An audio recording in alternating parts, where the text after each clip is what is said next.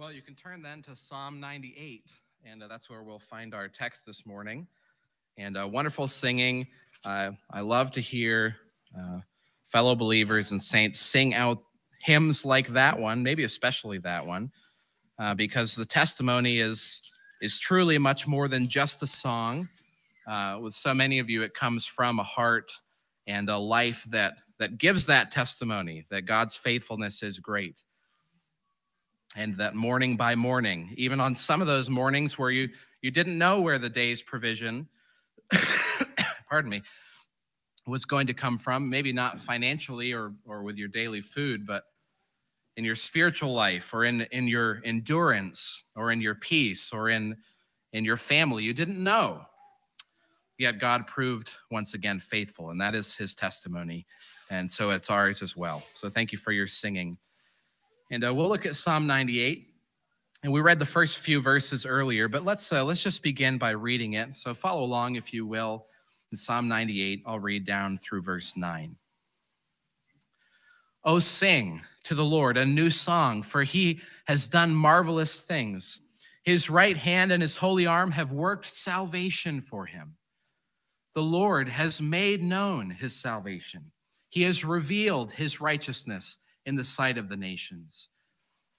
He has remembered his steadfast love and faithfulness to the house of Israel. All the ends of the earth have seen the salvation of our God. Make a joyful noise to the Lord, all the earth. Break forth into joyous song and sing praises. Sing praises to the Lord with the lyre, with the lyre and the sound of melody, with trumpets and the sound of horn. Make a joyful noise before the King the Lord. Let the sea roar and all that fills it, the world and those who dwell in it.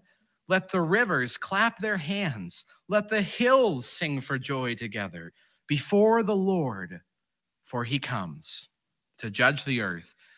He will judge the world with righteousness and the peoples with equity.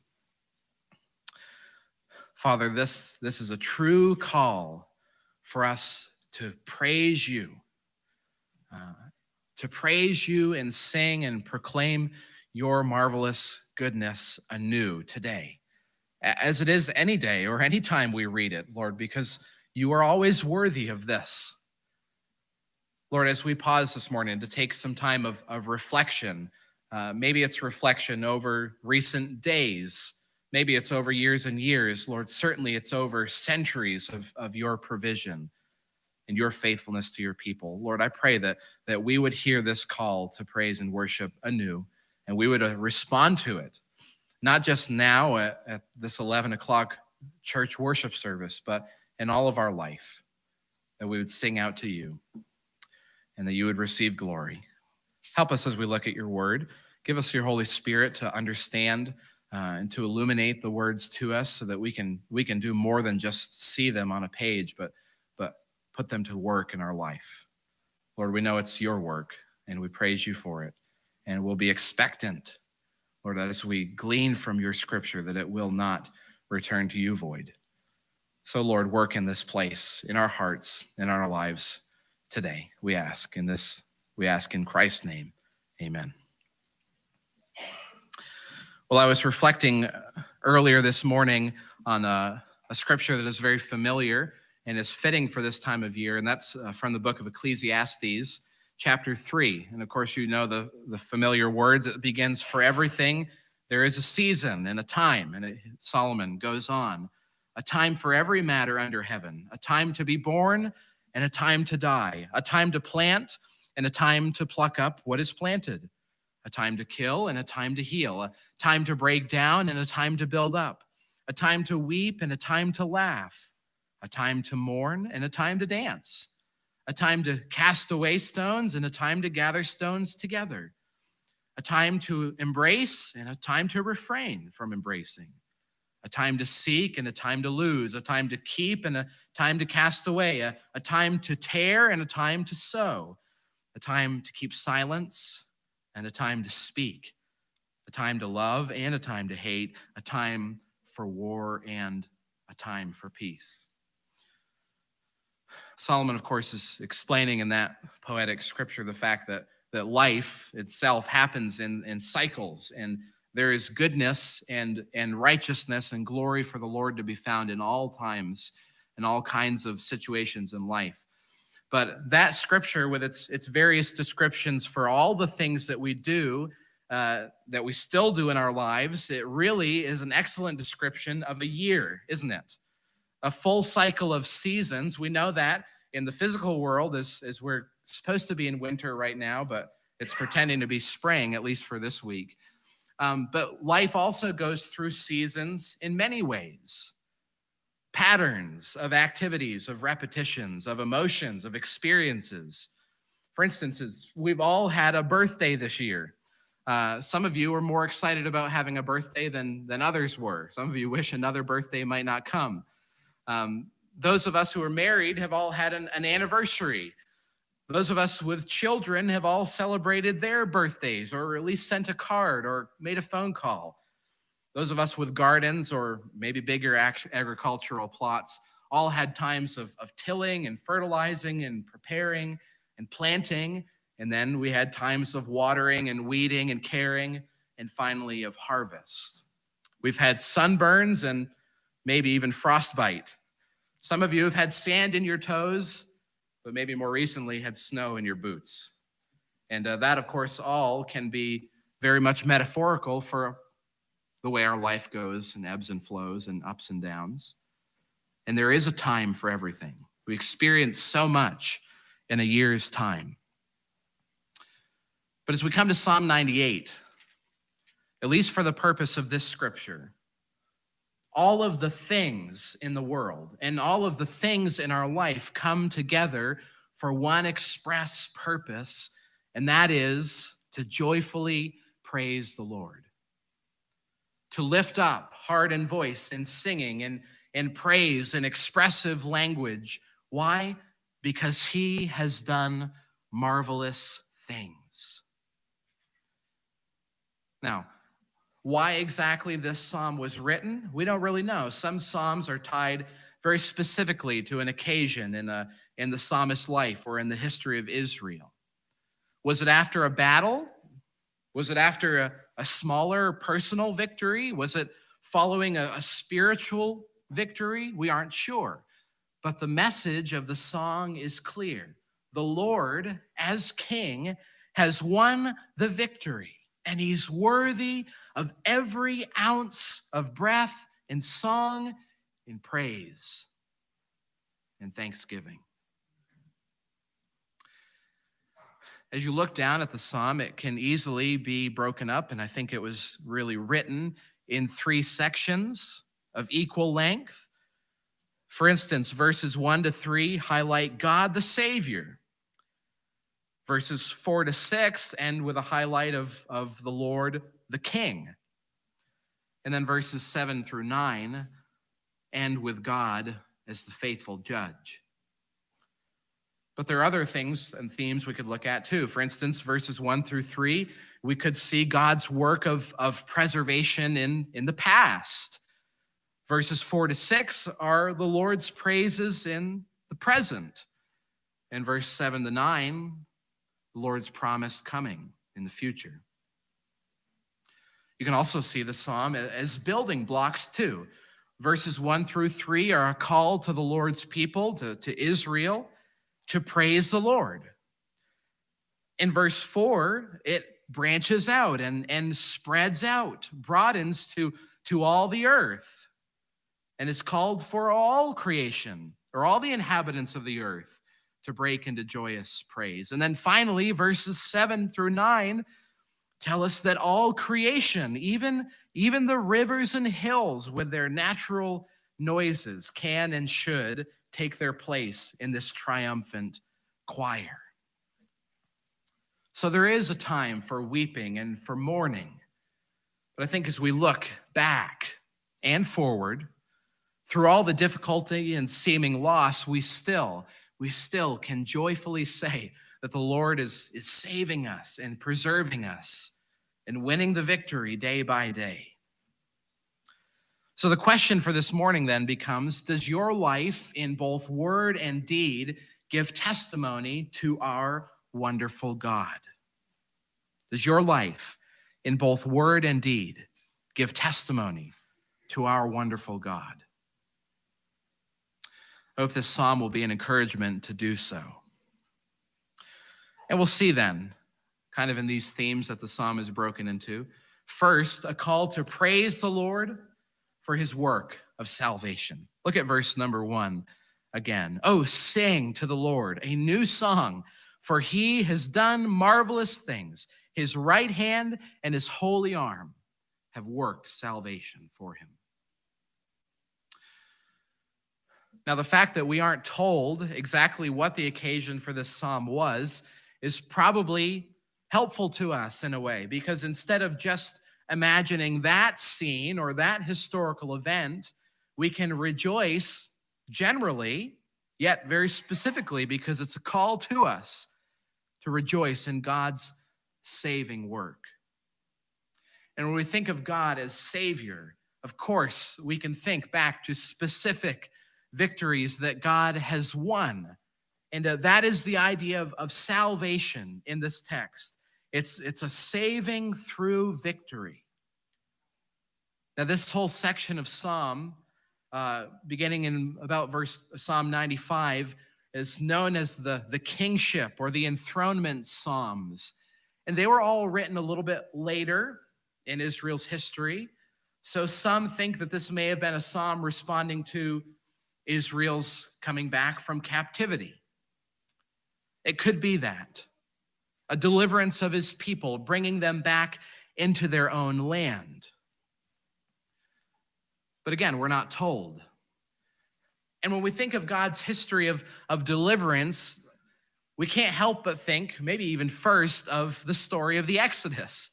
And when we think of the Exodus, my mind goes to another song of praise, that of Moses. In Exodus 15:1, we hear these wonderful, joyous words. Moses and the people of Israel sang this song to the Lord, saying, I will sing to the Lord, for he has triumphed gloriously. The horse and his rider he has thrown into the sea. That song goes on, and even later in that chapter, Miriam comes in and, and sings another version of the same song. The Lord has triumphed gloriously. Glory is God's renown, it's, it's his heaviness. Uh, this is the idea that God has triumphed in such a way that those around are very aware of his victory. Now, that was true in the case of the Exodus, especially the crossing of the Red Sea. All of Egypt, both the soldiers who followed hard after the Israelites, they knew the Lord had triumphed gloriously as the water closed in around them. And also, the rest of the Egyptians knew that when their soldiers didn't return, something had happened. The God of Israel had done something miraculous for his people, that a, a relatively helpless group of, of foot soldiers had somehow defeated a well regulated army, a wheeled army nonetheless, of Egypt the world's great empire at that time.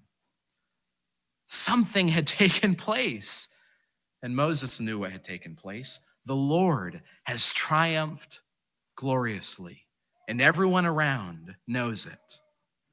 That's the kind of victory and salvation that this psalm is talking about as well. There's victory for the Lord, by the Lord, in his strength. Notice verse 2 the Lord or the end of verse 1, he is his his holy arm have worked salvation for him, and the Lord has made known his salvation. It is a victory by the Lord, and it is a victory that the Lord has made known all around. He has revealed his righteousness in the sight of the nations. We see then both in a big way with the history of Israel and, and his God's people in times of old, and also in our lives now in smaller ways, we see that God's salvation, his work of victory, is meant, yes, to spark personal praise, and it, and it has personal benefits, but it also has a chain reaction of outward praise, of outward glory. In the case of, of Israel's many deliverances, yes, it was meant for their personal peace and joy, but also it was meant for the renown to the nations around them, whether in times of war or peace, that God was at work. God never works in a vacuum. And our experience with the Lord is, is never in a vacuum either. That is, it is hard to imagine one single thing that the Lord does for us, for you, on your behalf, that is truly just for you.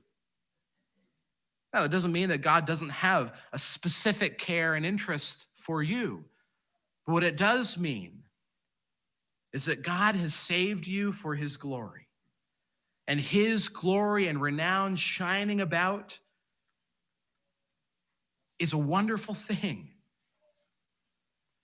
God's work in you speaks outward through your changed life, through your through your changed countenance, through your, your changed conversation and mannerisms, and through your direct statements. God's work in you is a testimony outward as he intends to make known his salvation among all people, among all the nations. And if among all the nations, then all people in those nations. That certainly includes the far reaches of the world, the unreached nations abroad. It Also, though, most certainly includes your neighbor who sees and knows you, who interacts with you on a personal level. God's work in you is, at least in part, meant to be a testimony of his greatness to them. We've just, of course, finished up our season of Advent and Advent and celebrating Christmas, and we've even got the decorations because, of course, we've got to let this season go on a little bit longer. But uh, the idea that God's work in individuals extends and reaches outward is clearly seen in the Christmas story. And it's especially seen, I think, in another song of victory and salvation. And that's the song of Mary. Luke 1, beginning in verse 46. Mary said, My soul magnifies the Lord, and my spirit rejoices in God my Savior for he has looked on the humble estate of his servant. For behold, from now on all generations will call me blessed. For he who is mighty has done great things for me, and holy is his name. And his mercy is for those who fear him from generation to generation. God's mercy and salvation was, was very personal to Mary in a very special way as, as she would become the, the mother of the Savior. But that victory and salvation that she extolled was also extending outward as the mercy of the Savior is for those who fear him from generation to generation. And we can say in a, in a different but still very true sense that he who is mighty has done a great thing for us and that that deliverance is available not just for me but for the many. God has delivered us truly. His holy arm has worked salvation and it is extended to us what has he saved us from? Well he's he saved us from sin. As Paul said in Romans 8, verses 3 and 4, that God has done what the law, weakened by the flesh, could not do by sending his Son in the likeness of sinful flesh and for sin. He condemned sin in the flesh in order that the righteous requirements of the law might be fulfilled in us who walk not according to the flesh, but according to the Spirit.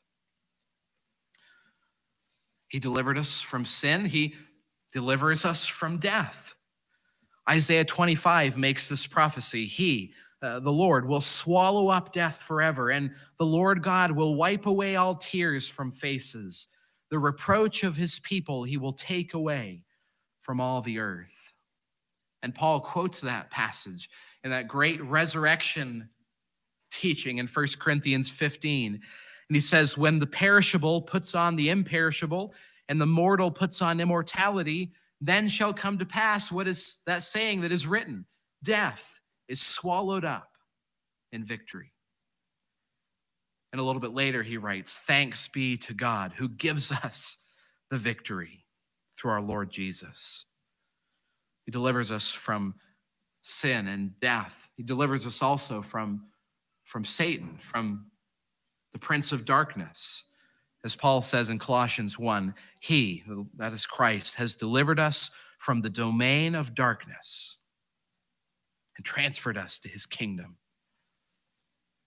Now, all of this deliverance, and that's just a summary, we could say so much more, was truly accomplished in terms of time in the past. That is, Christ won the victory over these things, over death and sin and the devil, through his sinless life, his death, and his resurrection.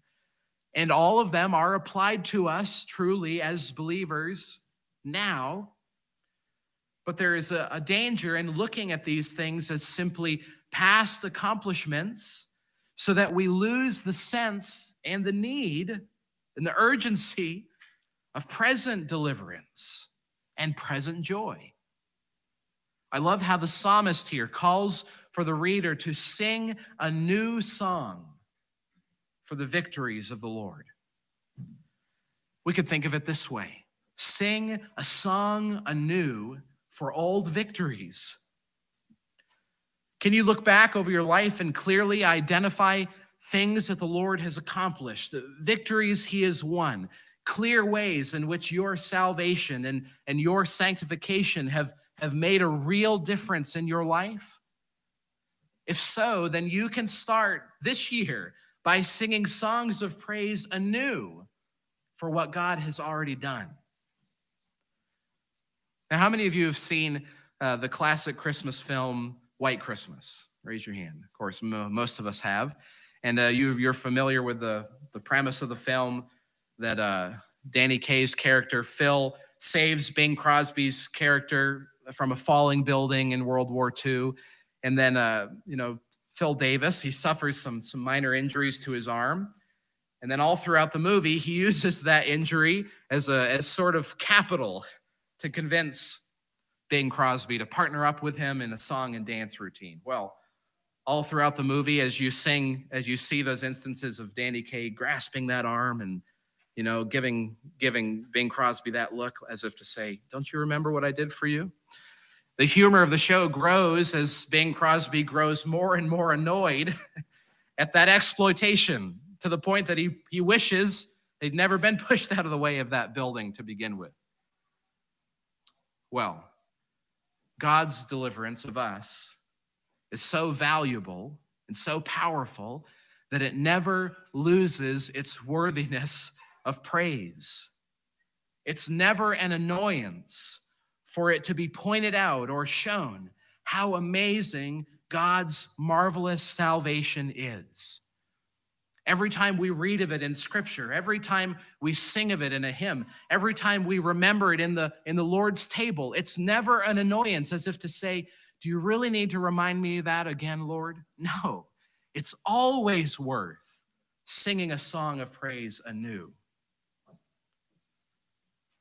And if we ever grow tired of it, of hearing of it or thinking about the, the value and wonder of God's salvation, then, then we need a heart realignment.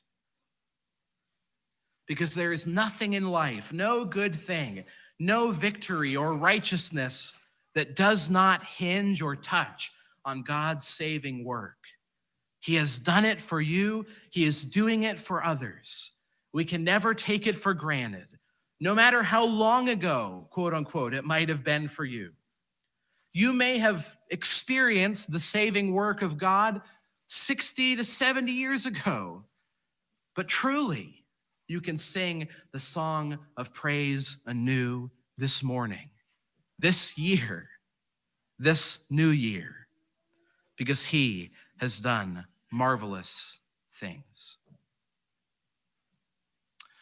We praise the Lord for his salvation, and then we go on a little more quickly.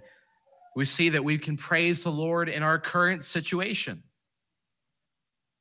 Pick it up in verse 4. Make a joyful noise to the Lord. Verse 5. Sing praises to the Lord. Verse 6. With trumpets and the sound of horn, make a joyful noise before the King, the Lord. There is an immediate sense of the very present praise of God that should be in our life. Put simply, the, the psalm is not simply calling us to think about praising God or, or to write about praising God or, or to imagine praising God, but it is calling us to praise Him right now. And this is also where the psalm begins to build because it goes from a call to Israel, God's people, and now it branches out to, to all the earth. All the earth. Praise the Lord. Break forth into joyous song. Now, it's an original context, that meant beyond the nation of Israel to, to the nations beyond. And it's as if it was to say with Isaiah, as he wrote in Isaiah 55 Seek the Lord while he may be found, call upon him while he is near. In other words, now is the time of salvation, and now is the time of praise. And we could say rightly, while you can, praise the Lord. While you can, seek the Lord. While you can, call upon him. And while you can, glorify him. When is a good time to give glory to God? Any time that is a time is a good time to glorify God. Now, you might say rightly that it's not always a good time to sing aloud. For instance, if your spouse is trying to sleep, she may love the Lord too, but may not appreciate you singing loudly at two in the morning. Or if you're an employee, it may be true that you shouldn't take time from your employer and take a 15 minute worship break every hour. That might not be right as well. But there is a way, and there is always a way to give glory to God in any situation, even if subtly. Whether it's to simply slip in half of a sentence of, of testimony, to, of praise to the Lord in a conversation, or whether it's simply to live righteously in a moment of decision, it is always the right time for your voice or your life to give glory to God. But the stress of this psalm, at least, is, is on making a joyful noise. Here it's with music and instruments and our voices, instruments and tools of joyful music and joyful praises. Many of you are not musicians. Some of you would say that you can't even make a joyful noise with your voice, and we could debate that later. But if we could apply this in any way universally, I think it's this This joyful praise is done uh, intentionally, and it's done with, with effort. This song of praise is meant to be done skillfully with the whole body, the mind, the intellect, the hands, the feet. It's not done accidentally or, or haphazardly. It's, it's not with minimal effort. A word we might use to describe it is, is exuberant which is to be filled with lively energy and excitement.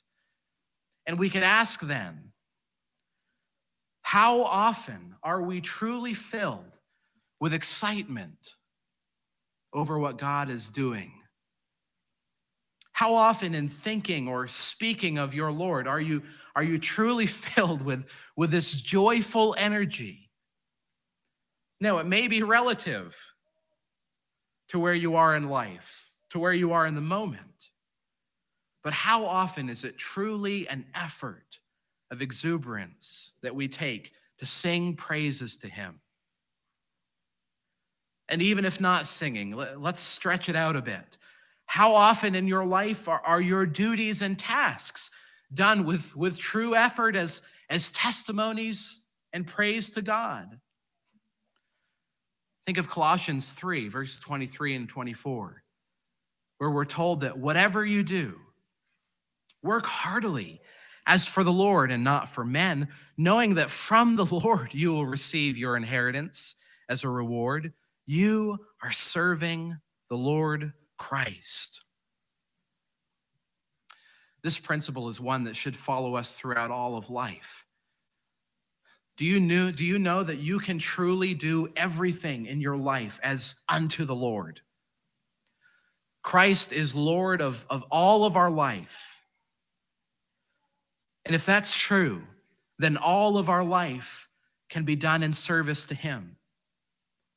It really is that simple. Uh, the scripture uses the, the picture of us being bond servants to the Lord. Uh, we're told in one place that we are not our own, but we are bought with a price. We are given to Him, purchased by Him. It's His chosen possession. So, whether in song or in sowing, whether in, in worship or in work, whether in plotting or in praising, our lives are to make a joyful noise to the Lord. Our work is part of our worship of bowing down. Our, our vocation is part of, of the singing of praise. Our, our necessary actions, even the mundane in life, can be done to the glory of our Master and King. And this, of course, really comes down as much to our attitudes as it does to our actions. This, this idea tells us that, that nothing in life is mindless, for if all is to be done purposefully to the Lord, then nothing is, is empty, nothing is meaningless, nothing is, is actually mundane. When we love Christ truly and are overwhelmed with what he has done in saving us, then every opportunity to praise the Lord and glorify him is a worthwhile opportunity. And the beauty of the Lord's redemption is that all of life is redeemed. He has not simply touched your spirit as if to save your soul, but leave your body alone. He has not simply touched your Sundays as if to leave Monday through Saturday up to you. No, He's redeemed all of your life and every portion of it. Every opportunity is an opportunity to praise the Lord. Finally, in verse 7 and following, we see that we can praise the Lord for his future vindication. Let the sea roar, verse 7, and all that fills it, the world and those who dwell in it. Let the rivers clap their hands. Let the hills sing for joy together before the Lord. Why? Because he comes. He comes to judge the earth. He will judge the world with righteousness and the peoples with equity. Finally, the psalmist builds. He builds to all the earth, even nature and creation and he builds to the future. Those of you who have been to the ocean, watching the, the what looks like chaos and the crashing of the breakers and the whitecaps as tides repeat their endless cycles over and over, coupled with wind and gravity, and they, they make that chorus of the cymbals of the sea, then you know that as this psalm says, the sea can roar. And when it roars, it roars in praise to God who made it and set its limits. If you've been privileged to see mighty waterfalls and rushing rivers, if you've been to Niagara Falls and you you know and you watch as as as if you could see molecule after molecule times a billion every second passing by you in the form of water, not one ever questioning its purpose or trying to step out of line. And they make that deafening but constant sound of water flowing. And it flows in praise to God who made it. Those of you who've sat quietly on the side of a mountain waiting to see a deer or just waiting for a peaceful moment, You've heard the, the rustling leaves of a squirrel looking for its, its winter storage, or the fluttering rush of a partridge that gives you a little heart attack when you scare it up, or the low sound of a dove with her song. You know that these things make noise as praise to God by design. They're simply doing what they're made to do. And as they rustle and, and sing, they sing to the one who gave them their instinct and skill and patterns.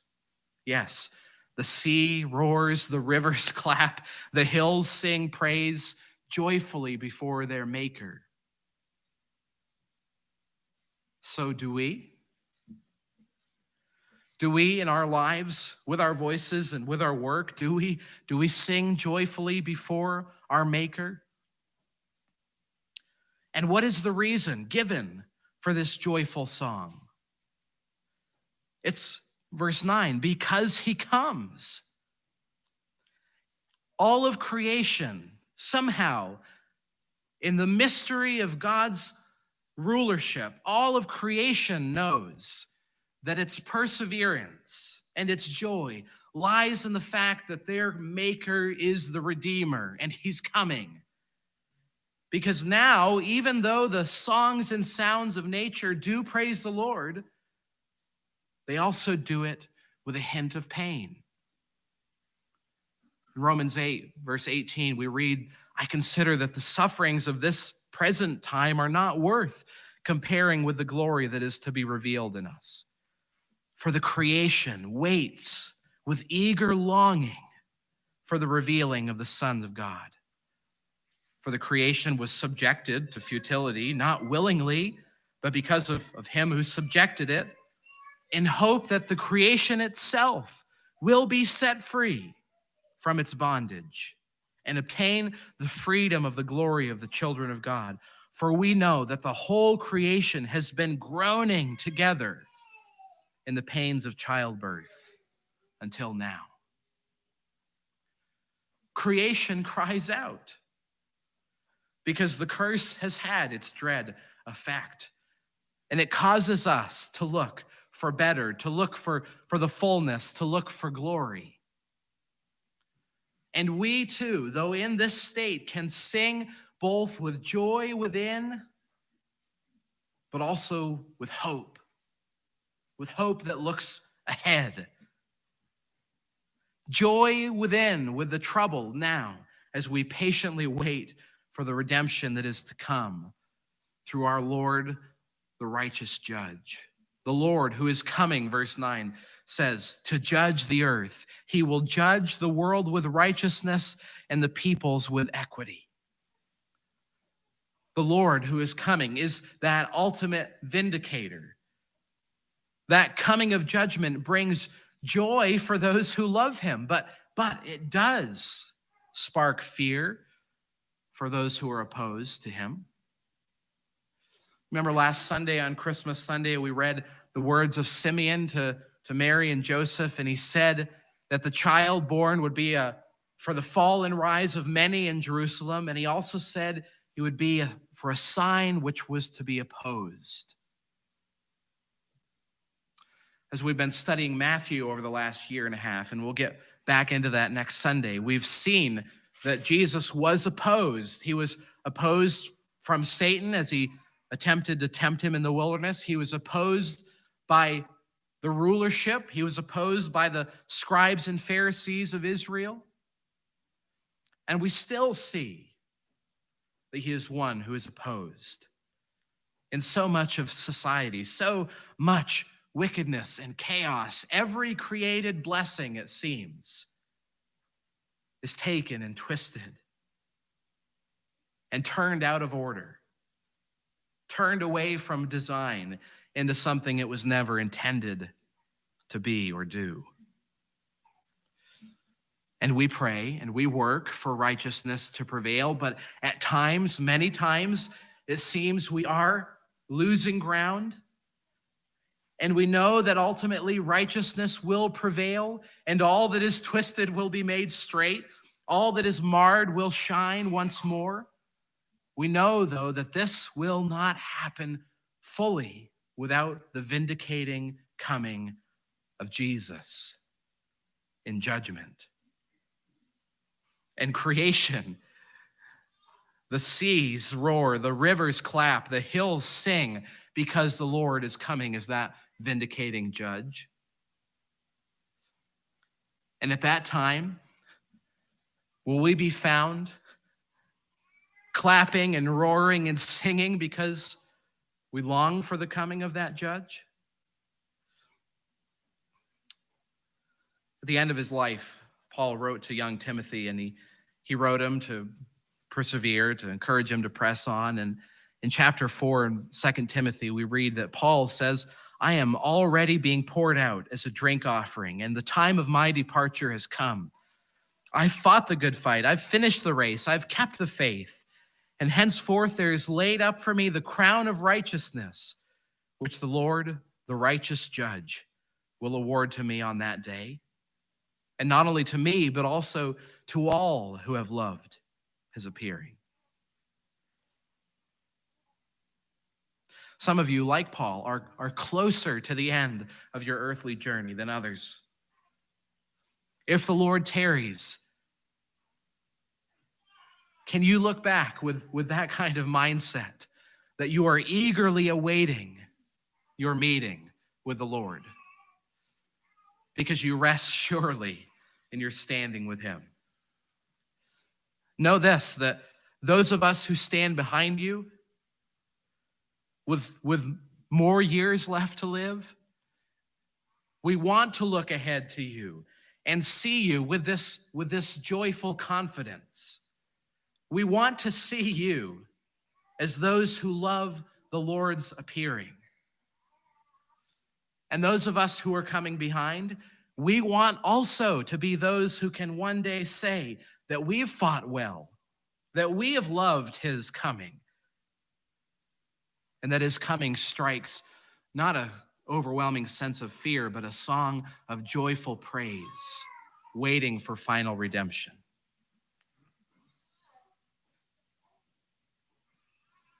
So, for now, with one voice, we praise the Lord for what he has done in the past. We, we praise him in our current situation, whatever that may be. And we wait and pray and praise joyfully for the coming of the Lord.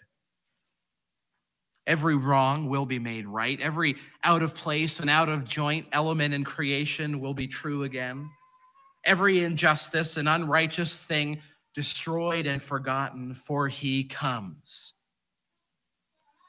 So while we are here, we ask once again do our lives in word and deed give testimony to our wonderful Lord?